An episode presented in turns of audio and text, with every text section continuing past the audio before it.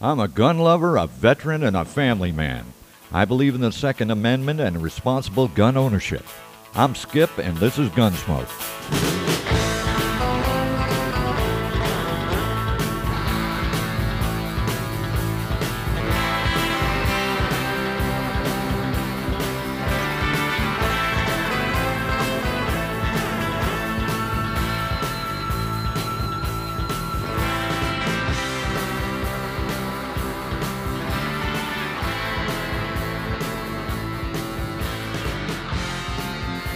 Hey y'all, we're back.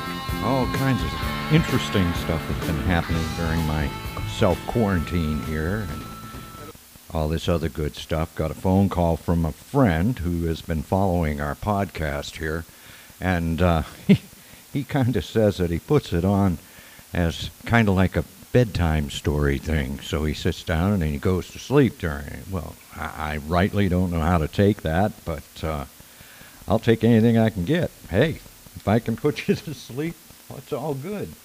You know what I'm saying? And uh, so, anyway, got an email from uh, Bobby Miller in Macon, Georgia.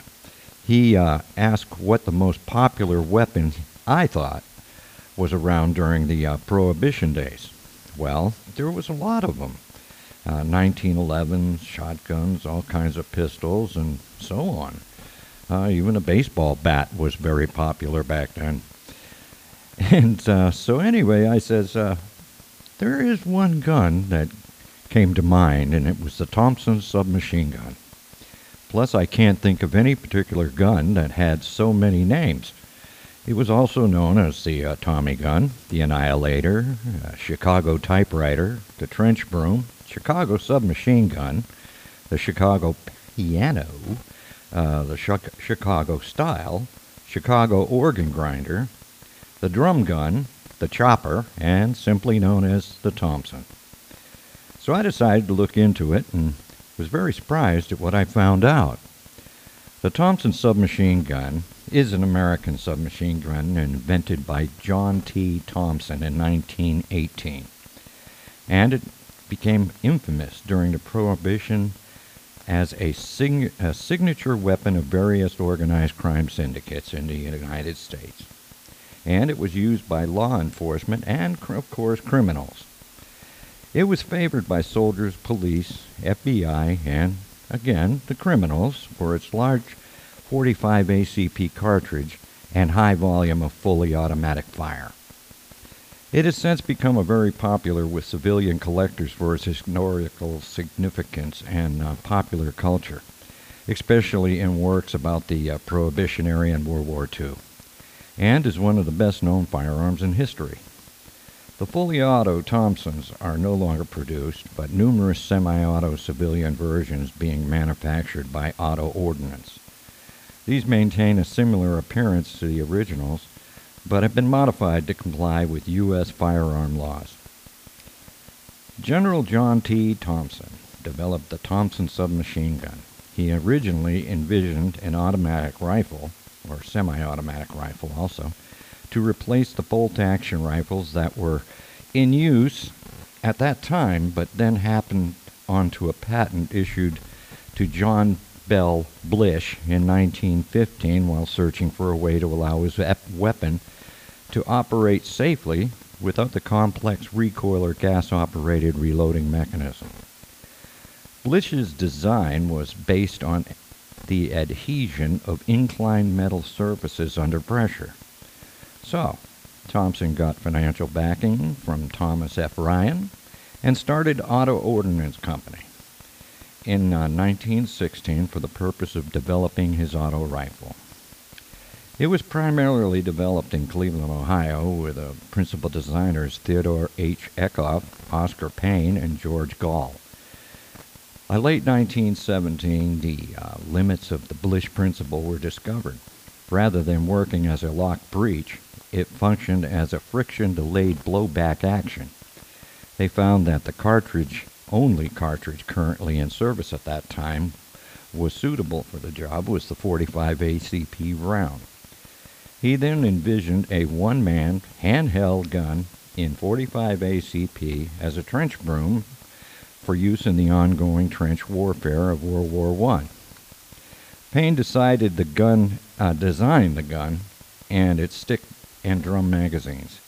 The project then was called Annihilator 1.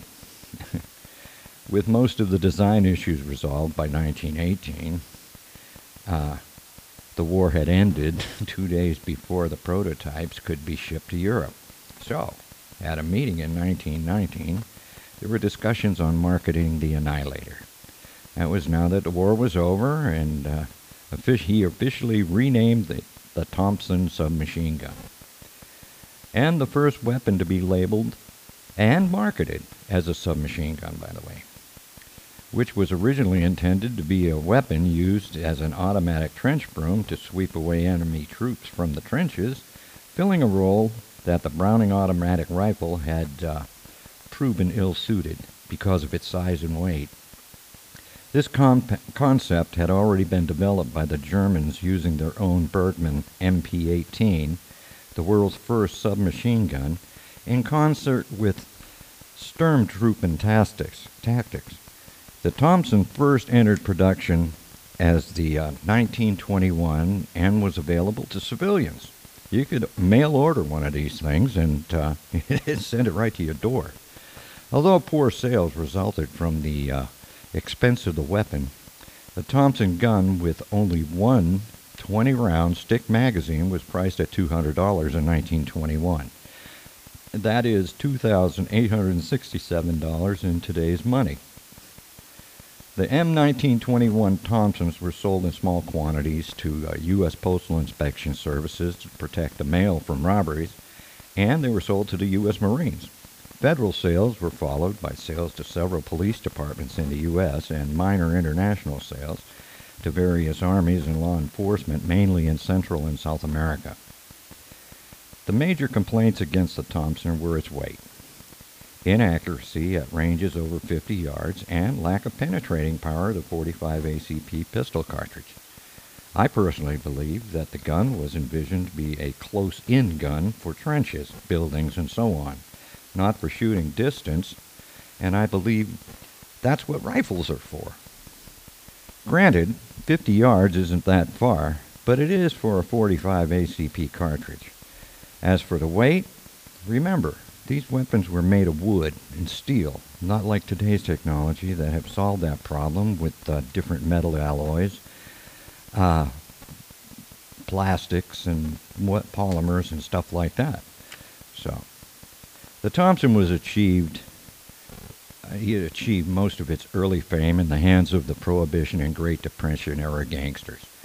The lawmen who pursued them in uh, Hollywood films about their exploits, and notably, not, most notably in the St. Valentine's Max, uh, Day Massacre. The two Thompsons used in the massacre are still in the Berrien County Sheriff's Department. The Thompson has been referred to as one of the, by one researcher as the gun that made the 20s roar. Yeah. In 1926, the Cutts compensator, or muzzle brake, was offered as an option for the M1921. Tom, uh, the Thompsons with the compensator were cataloged as number 21AC. The original price was $200 with the plain M19 21 designated the 21A at a reduced price of 175. In 1928, Federal Laboratories took over the distri- distribution of the weapon from the, uh, Thompson's Auto Ordnance Corporation, and the cost at this time was 225 per weapon. That's 3350, $3,350 in today's money, with $5 per 50 round drum and $3 per 21 a 20 round magazine. That wasn't cheap. And uh, I guess uh, I guess the mobsters had that market cornered right back then. In 1938, the Thompson was adopted by the U.S. military serving during World War II and beyond. There were two types of Thompsons the M1928A1, which had provisions for a box and drum magazine, cooling fins on the barrel, and it employed a delayed blowback action and the charging handle was on top of the receiver. The M1 and the M1A1 had a barrel without cooling fins, a simplified rear sight, provisions for only a box magazine, and it employed a straight blowback action and the charging handle was on the side of the receiver. Over 1.5 million Thompsons were produced during World War II. The U.S. and British military had numerous complaints concerning that 50 round drum, 50 round drum magazine. It was about their weight, the rattling sound they made, plus their being their plus being very bulky, and so they shipped thousands of them back in exchange for box magazines. The drum was a pain in the ass to change, and created a lot of difficulty trying to clear jams because it was so difficult to remove.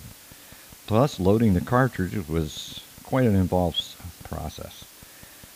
Now, the box magazines, on the other hand, were less bulky, lighter, tended not to rattle, easier to load and change.